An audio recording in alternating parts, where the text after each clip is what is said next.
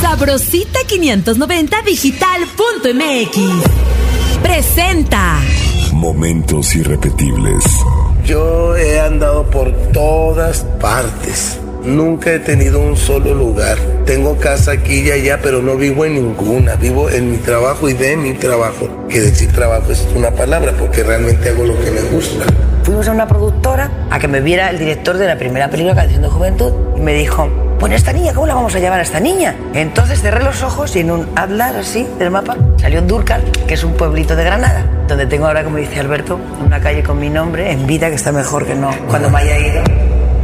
Ser felices en lo que hacemos, porque se nos ha dado una oportunidad en la vida muy bonita de poder estar haciendo esta mancuerna que no Porque siempre, no, es siempre negocio, va, simplemente no no es siempre va a- a, surgir. Ni con ella, ni con nadie, ni No, con conmigo, nadie. ni con nadie, porque No pues, la por vida es qué. una y hay que vivirla. El podcast que moverá algo en tu memoria. y dejará huella en tu corazón.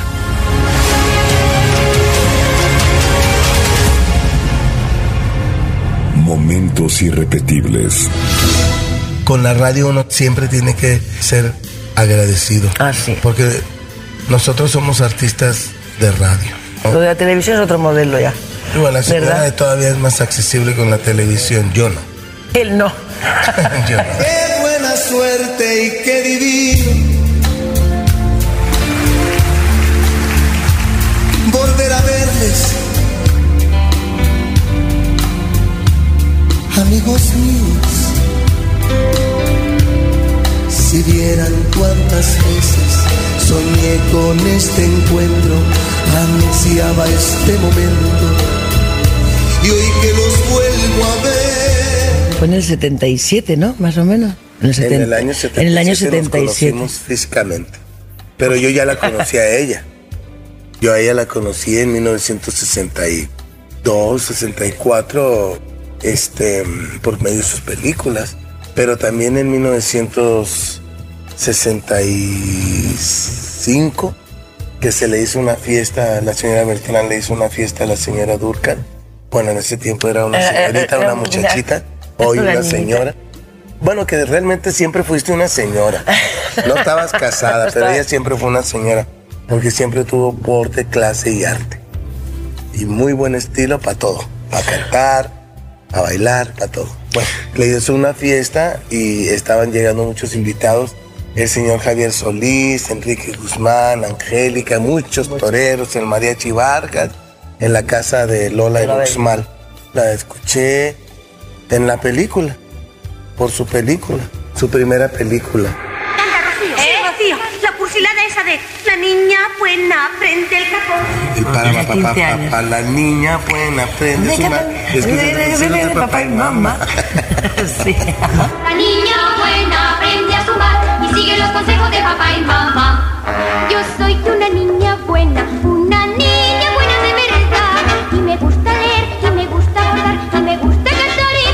La oportunidad de, de habernos conocido y que la música nos haya unido, eso es maravilloso.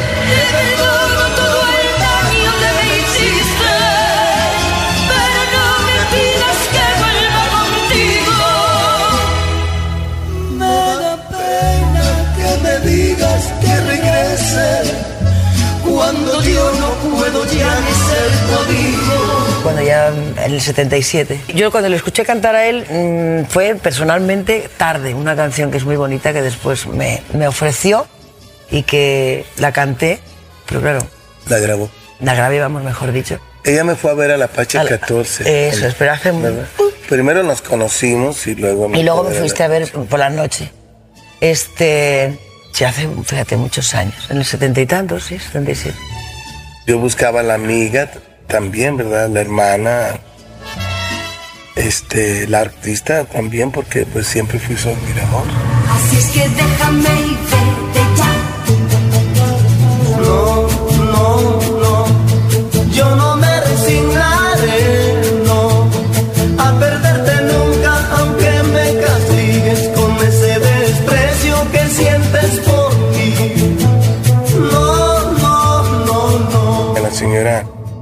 siempre se le ha querido en México, al contrario, pensaba que era un golpe publicitario muy bueno, Muy fuerte, sí. muy fuerte y además pues mis Yo estaba muerta del miedo, del susto, pero él no. Uy, pues yo creo que sí, o sea, me, me- daba mucho miedo. Pero no sé Pero- por qué, porque el día no. que te hizo la fiesta Lola, tú cantaste con Sí, mariachi. porque yo me sabía dos canciones, eh, mm, Que seas feliz. Que seas feliz y otra más que me enseñó pues, un chiquito que era René León, me enseñó a mí después otra canción más, pero yo ya la había cantado. Eh, ¿Cómo se llamaba aquella? Que también la canté. Yo me sabía dos canciones nada más mexicanas. Que seas feliz y.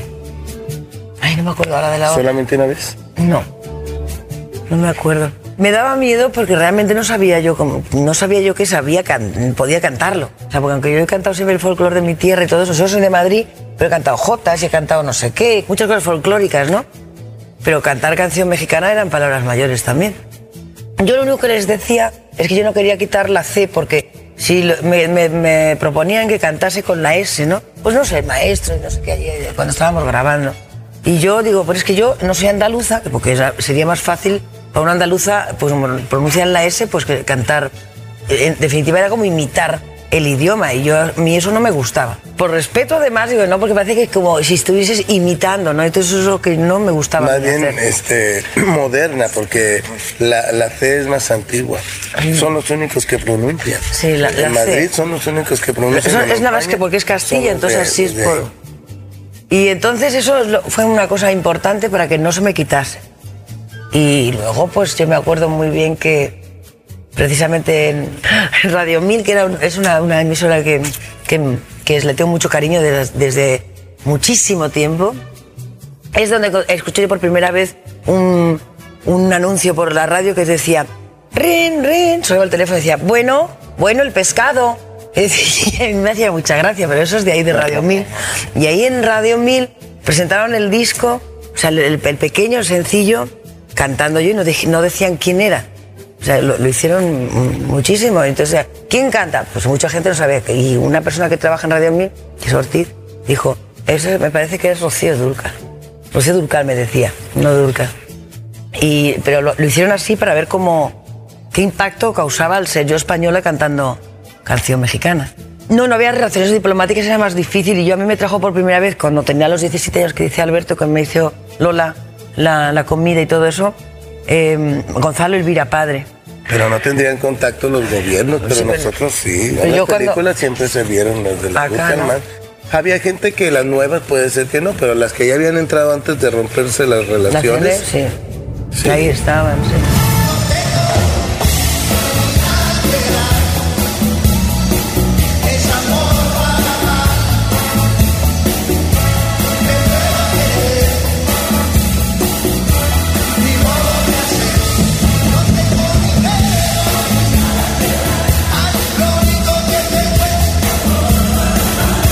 Andaba para arriba y para abajo. Sí, yo ando intentando desde toda la vida, todavía hoy. Fíjense que yo, por ejemplo, me salí de mi casa, cosa que no les aconsejo a los jóvenes, ¿verdad? Pero pues yo no tenía otra necesidad, otra Para manera hacer- de para hacer lo que querías hacer. Exacto. Y tuve que salirme y fue a los 14 años. Desde los 14 años yo he andado por todas partes. Nunca he tenido un solo lugar. Tengo casa aquí y allá, pero no vivo en ninguna. Vivo en mi trabajo y de mi trabajo. Que decir trabajo es una palabra, porque realmente hago lo que me gusta. Y aprendo.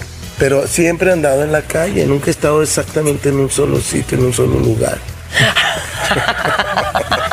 en la calle. ¿Cómo suena? Pues sí.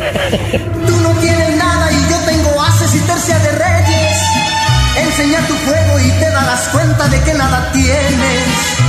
Ya lo ves, corazón, cómo pierdes. Ya lo ves, corazón, que conmigo no puedes. Te doy la revancha para que te quedes mejor convencida. de 6-4 es justamente una canción que cantó después la señora Dúrcal, que fue un éxito grande, grande, grande en España y en México, pero más en España, que es La muerte, muerte del, del palomo. palomo. Yo la escribí cuando tenía 13 años. Esa y Hace Tercia de Reyes, eh, mm, Mañana te acordarás, también No me vuelvo a enamorar, es una de las canciones que escribí a los 16 por ahí.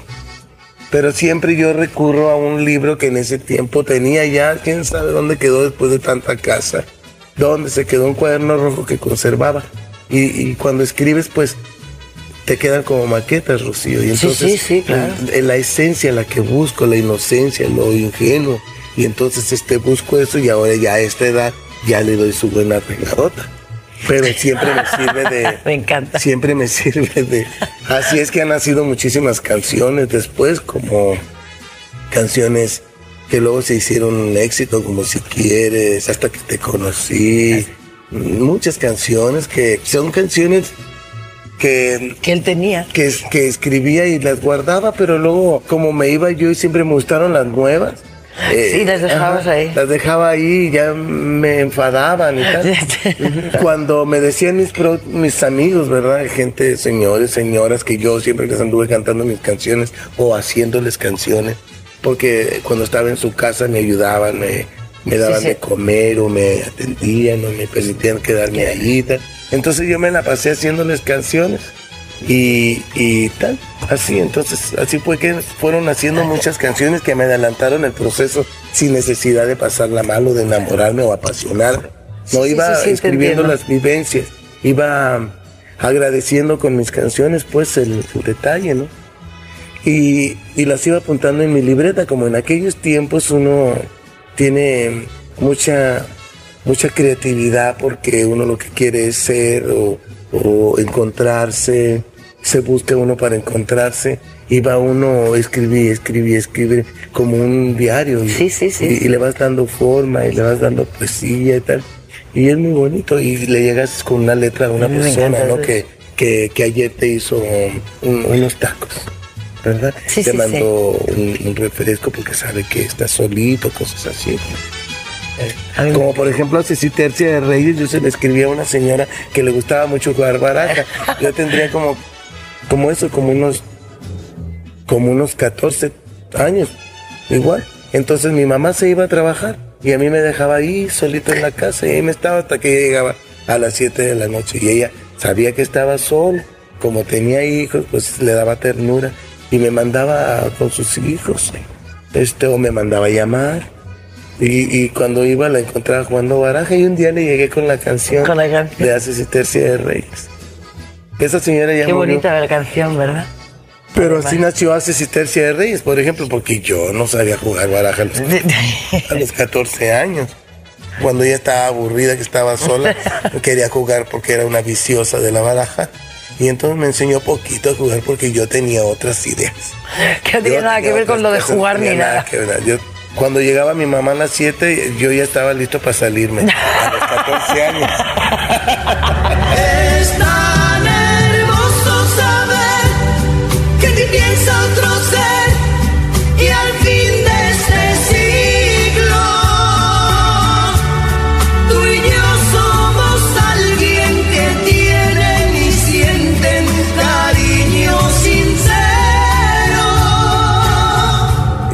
los 14 años no es que trabajara, me daban chance de De- entrar de entrar y cantar, cantar, de, exacto. de practicar, ensayar, de desahogarme. Claro, claro. Y entonces ellos aprovechaban la oportunidad, pues, porque se reunía la gente y decían, este muchachito, qué bien canta y tal, todo Sí, eso". que- No, no tenía nombre. Cuando salí en televisión a los 15 años, en televisión, que ya se fue siendo popular el chiquillo ese que andaba cante y cante para arriba y para abajo.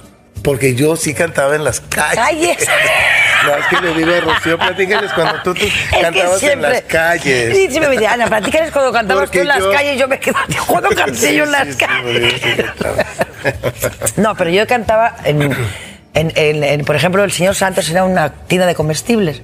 Yo soy la mayor de seis hermanos y muchas veces te lo he contado. Y entonces a mis hermanos siempre eran un poquito más así, los que van detrás de mí, eran, son varones, nos llevamos muy poco, 14 meses cada uno, así muy poco. Este, a lo mejor mi madre pues le hacía falta los, los- el sábado, el domingo, no sé ir a comprar pues azúcar, lo que fuera. Y se compraba por mitad de cuarto. Mitad de cuarto de azúcar, mitad de cuarto de lenteja, porque no daba para más el asunto, ¿no? Y ahí yo sí que cantaba, porque el señor Santos, llegaba yo y decía, señor Santos, que me ha dicho mi madre que me, me dé usted prestado mitad de cuarto de azúcar, medio kilo de lentejas, una botella de vino, no sé cuántas, no sé qué, y que el sábado se lo pagan. Y, y porque siempre decía lo mismo, yo siempre me, me lo había aprendido de retaila. Y entonces me decía, sí, si me cantas una copla. Digo, pues sí se la canto. Y me subí así, ¡pra! yo tenía 8, 7, 9 años, todos esos años. Me plantaba ahí encima porque sabes que las tiendas de comestibles están al lado de las tabernitas, donde los abuelitos juegan al dominó, a cartas y a- al parchís y a todo ese tipo de cosas, ¿no? De los abuelos. Y ahí me subían encima del mostrador, ¿me entiendes? Y yo les cantaba una copla que normalmente les cantaba cosas de Marifé Triana, o la pandereta, o la sombra vendo, cosas de esas así. Y me daban mi cosa, que es lo que yo quería, a lo que iba a que me, me fiaran. Me fiaban y yo tan contenta mi madre. Toma madre.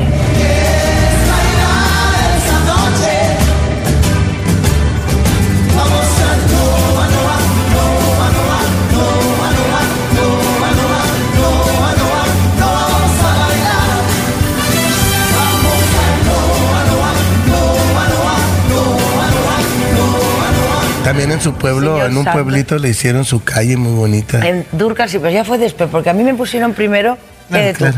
Como nos cambiaban el nombre, no sé por qué razón, pero era, era la moda, ¿no? En esa época no sé por qué. Tú a lo mejor tienes una, una idea clara de por qué te llaman eh, Juan Gabriel, pero yo, María de los Ángeles, que era muy largo, les parecía muy larguísimo para, para presentarme. A los 15 años, como tú, actué en televisión. Y ahí es donde me descubrió Luis Sanz, con La Sombra Vendo. La canción de Marifé de Triana también, yo cantaba español. Y yo siempre, yo, con muchos cachetes así colorados, y muy, muy gordita y con mis trenzas, todo eso así, muy como Rocío. Pero así me pusieron Rocío por lo, por lo del Rocío, por fresca, en el sentido bueno de la palabra. ¿Verdad? Y entonces así, y luego me pusieron Rocío Benamejí. Eh, Menos mal que no me dejaron ese, porque qué barbaridad, Benamejí. Y nadie- a los amigos de Luis que me había, que me había descubierto no les gusta. No me Ay, le la faltaba pega. co. No, no. Ven a México. Fíjate, Benamejí. Y entonces no les gustaba. Con un, una- un amigo que ya murió de Luis, que es un periodista muy importante, Jorge Fiestas, le pusieron Rocío Fiestas. Y tampoco le gustaba a nadie. Y danzando de una para otra. Y la Pero lo de Rocío iba. Lo de Rocío iba por, por eso iba seguro. Y entonces un día que yo ronca, ronca, ronca, como siempre, con un catarro así grande, fuimos a una productora a que me viera el director de la primera película, Canción de Juventud, y me dijo, y tuve que cantar siempre, que por eso yo lo de la palabra de, a la niña canta, la tengo un poquito así medio, ¡ah! me entra como rabia, ¿no? La- la oí- lo oía mucho de, de pequeña, lo de, a la niña canta. Y fui, canté, y, bueno, esta niña, ¿cómo la vamos a llamar a esta niña? Pues ni, fiestas no me gusta, y Benamejí no me gusta. Entonces cerré los ojos y en un atlas así del mapa salió Durcal, que es un pueblito de Granada, donde tengo ahora, como dice Alberto, una calle con mi nombre, en vida, que está mejor que no cuando me bonito. haya ido. Y soy hija adoptiva de ahí de Durcal. Oye, describe un poquito chiquito. cómo es ese pueblo, descríbelo. Es precioso, mira, es chiquito, chiquito. Entras y parece que vas a salir ya. Hay un puente de hierro que pasa un río que no viene muy, muy así, muy frondoso, que digamos, y sales de- del puente ese y ya entras en una placita chiquita y una, dos, tres, cinco calles, que una, una de las calles que es la, una de las es mía, ahí está la placita, el ayuntamiento, y, y ya sales por aquella calle y ya sales del pueblo. Es un pueblo bien chiquito, pero muy lindo. Tiene muchas montañas porque está en la parte de Granada, que es toda esa parte es preciosa, de Andalucía, ¿no? Y hay muchas montañas, o sea que está metido como así, en un, una hon- hondonada. O sea que es un hombre andaluz.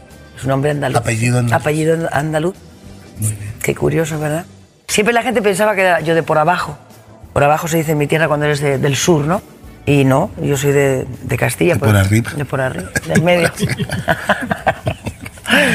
y Pero es interesante, ¿verdad? Es muy bonito que en vida, así como dice ella, le hagan su calle. pues sí, ¿verdad? Yo tengo una calle, no es una calle, bueno, porque es una ciudad ya muy grande, tengo un bulevar a todas sus proporciones.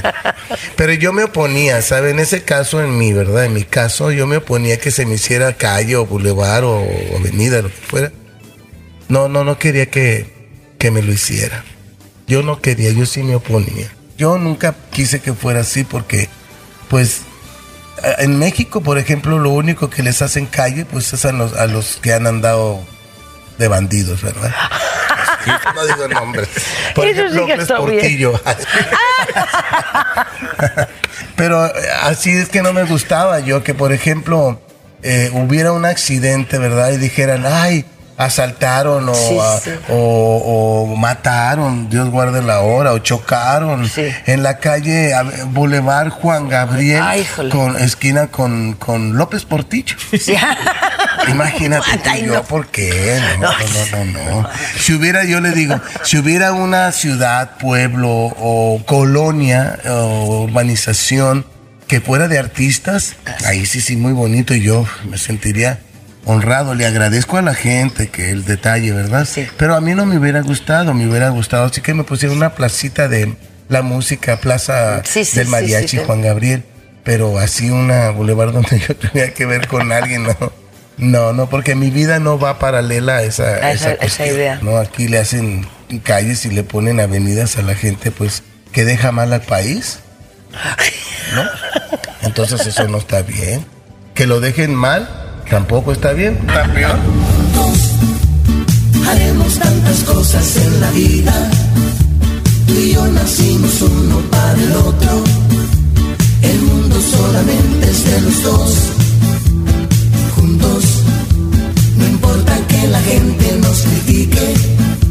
De todos modos hablan, tornan, dicen. La experiencia que la señora ha adquirido cantando con mariachi y yo también. En aquel tiempo pues era la oportunidad que se presentaba y que no había que desaprovecharla. Maravilloso.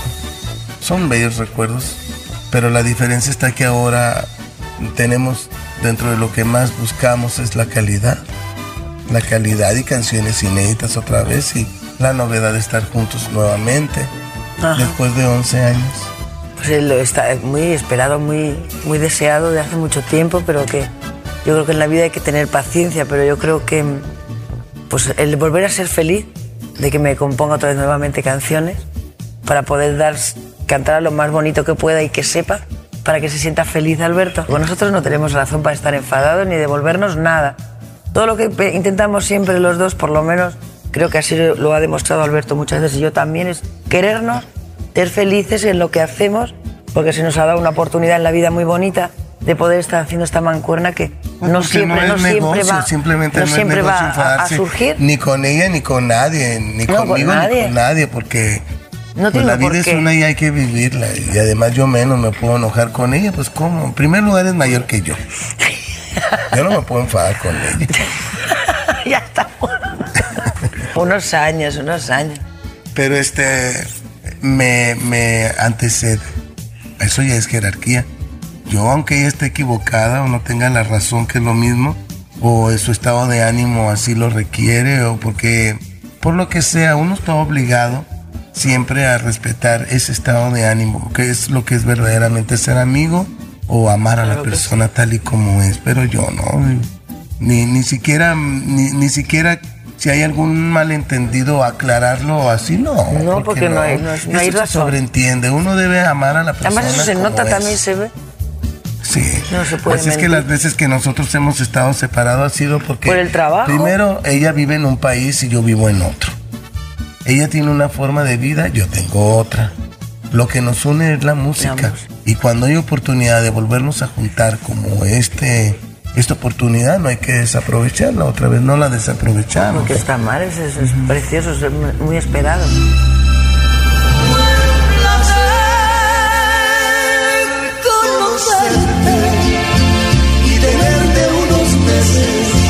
Aunque esos meses fueron el principio de un amor tan bonito, aunque no me quisiste. Yo creo que ellos van a estar felices de vernos juntos porque, no sé, nos quieren por separado también.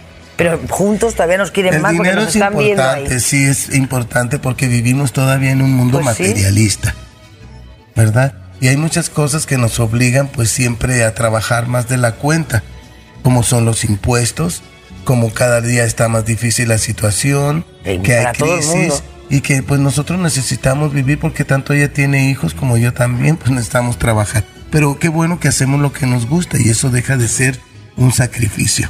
No es ningún Ajá. sacrificio, porque ella No canta de bien. cualquier manera y se la pasa divino y yo también y podemos cantar en casa para unos bien. amigos.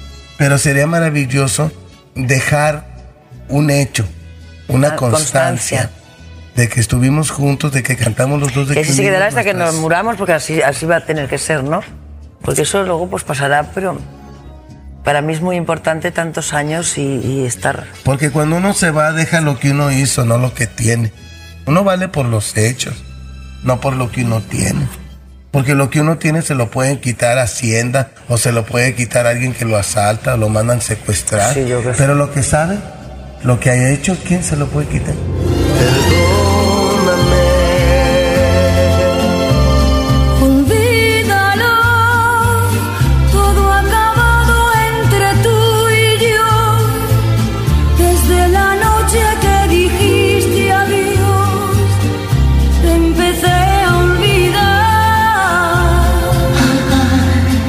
Gustado estar más tiempo con Alberto para poder todavía haberlo hecho mejor incluso, ¿no? Pero A hemos estado muy a la, a la- un poquito más a la tanto cara. tú tenías tanto trabajo. y él también, o sea yo que lo que no por- podíamos es esperar más y tiempo. aparte Yo por creo que todo ya lo era el momento.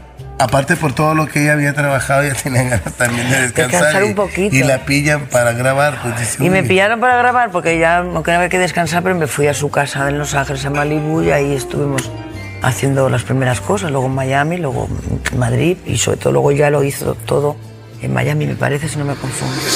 Más, el ritmo está muy bien. La cosita es un poquito más, poquito romantiquina. quieres? Un Un poquito más romantiquina, así corre, ¿no? No me digas que a ti no te importó nada. No, no, no me digas que a ti no te importó. No me digas que a ti no te importó nada. Que esté de ti enamorada. Porque podría ser fatal. Y no me digas que tú no vas a quererme, porque podría perderme hasta acabar un día más.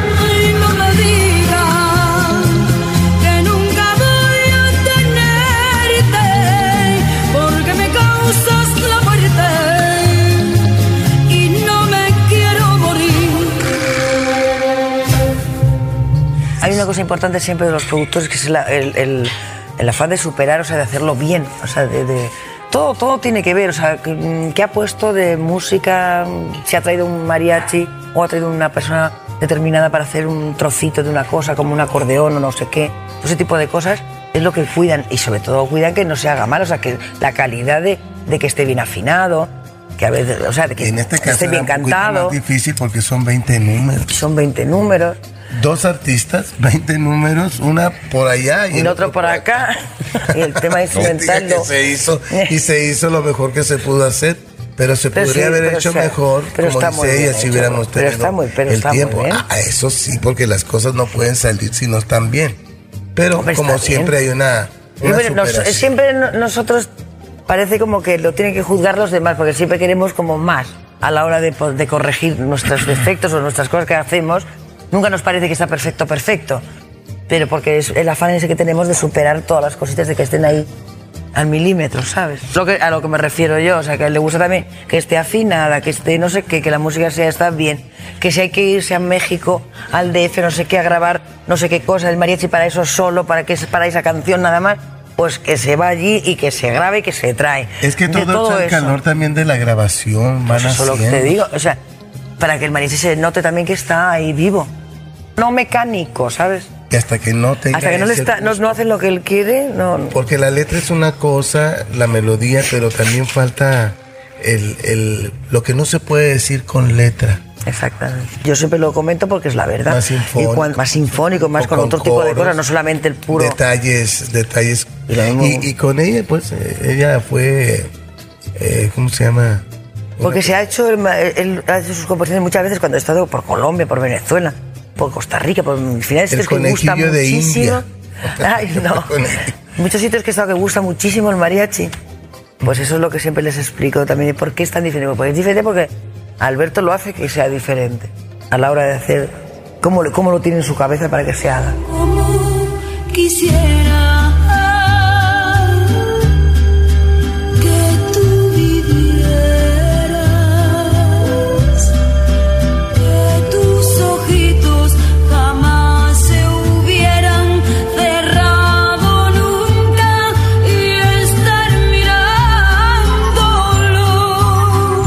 exceptuando así, por ejemplo, con los maestros como Rubén Fuentes, el señor eh, Gustavo Santiago, que yo respeto mucho sus, porque me, les tengo mucho respeto, porque ellos sí saben perfectamente bien su trabajo. No quiere decir que los demás no, no, no lo sepan, pero los veo poco y tengo yo más o menos un poco de pendiente de hacerles una observación, ¿no? Que son gente con jerarquía y tal.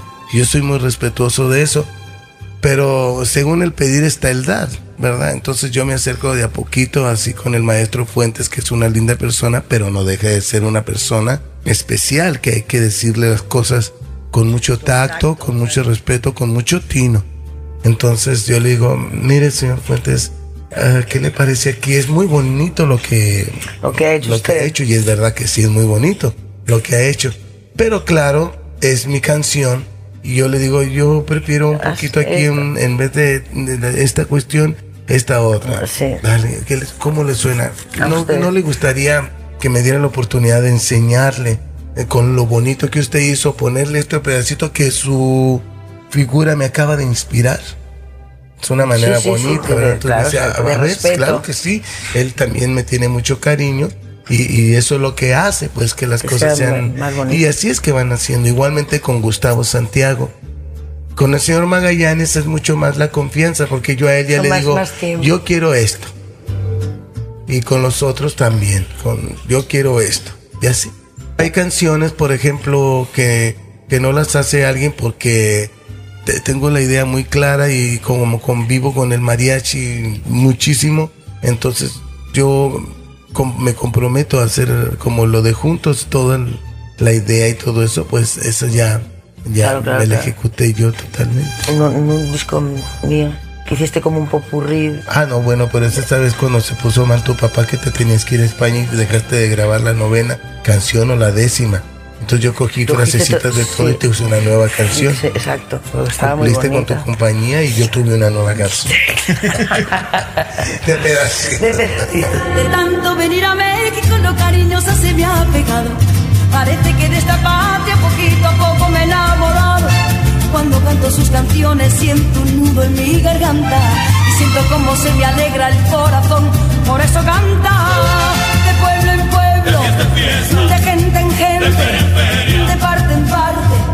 verdad es que mire, cuando una persona, usted ve que va a ser artista, usted ya le ve inclinaciones desde niño.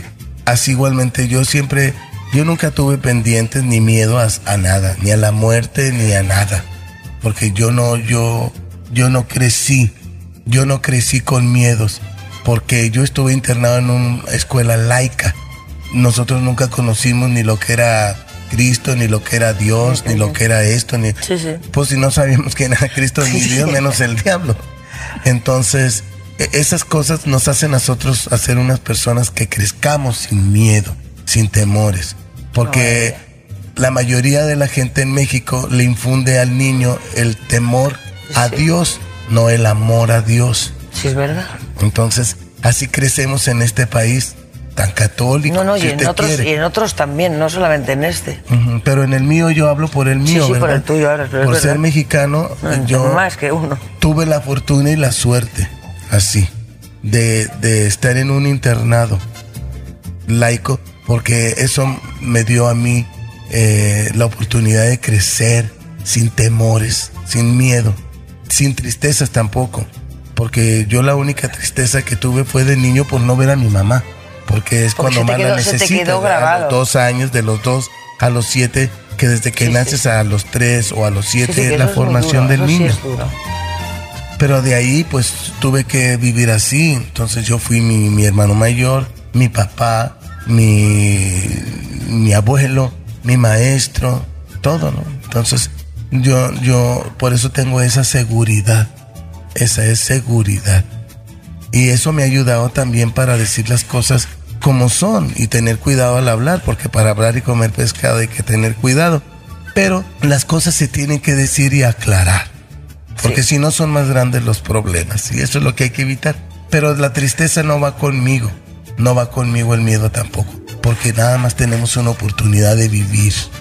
Entonces uno viene a esta vida a ser feliz, no a ser un desgraciado. y hay que aprovechar la oportunidad de haber nacido porque fue muy difícil haber nacido. Fuimos millones y millones y billones y billones y nada más uno llegó. Entonces no puedo hablar las cosas ante ninguna circunstancia, situación, aunque haya grandes intereses, aunque haya gobiernos, aunque haya religiones. Eso no, esos son juegos que hay que saber jugar, pero nunca hay que tener miedo, nunca hay que estar triste, siempre hay que estar seguro de sí mismo, porque la vida es una y hay que vivirla. No va a haber otra. Nunca. No va a haber más. otra. Dicen que allá es muy bonito en la gloria, en el cielo, y que Dios nos quiere mucho y que nos va a llevar con Él y hay que portarse bien. Pero nadie se quiere morir. La música viene del cielo y la canción viene del hombre. La alegría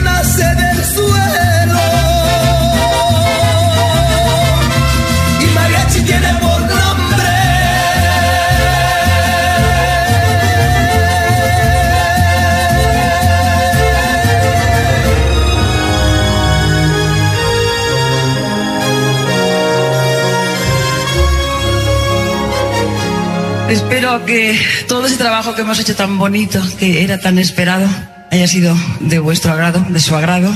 No, y maravilloso, ¿sabes por qué? Porque mira, aparte están contigo y conmigo, por supuesto. Muchísimas gracias por habernos acompañado una vez más. Muchas gracias.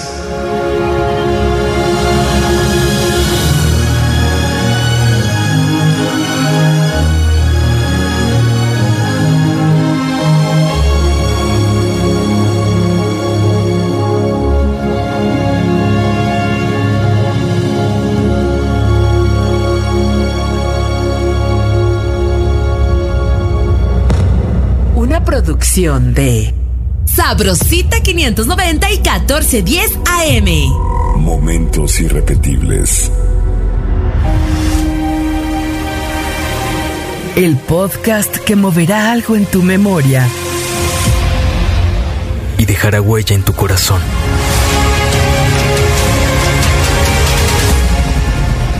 Momentos irrepetibles.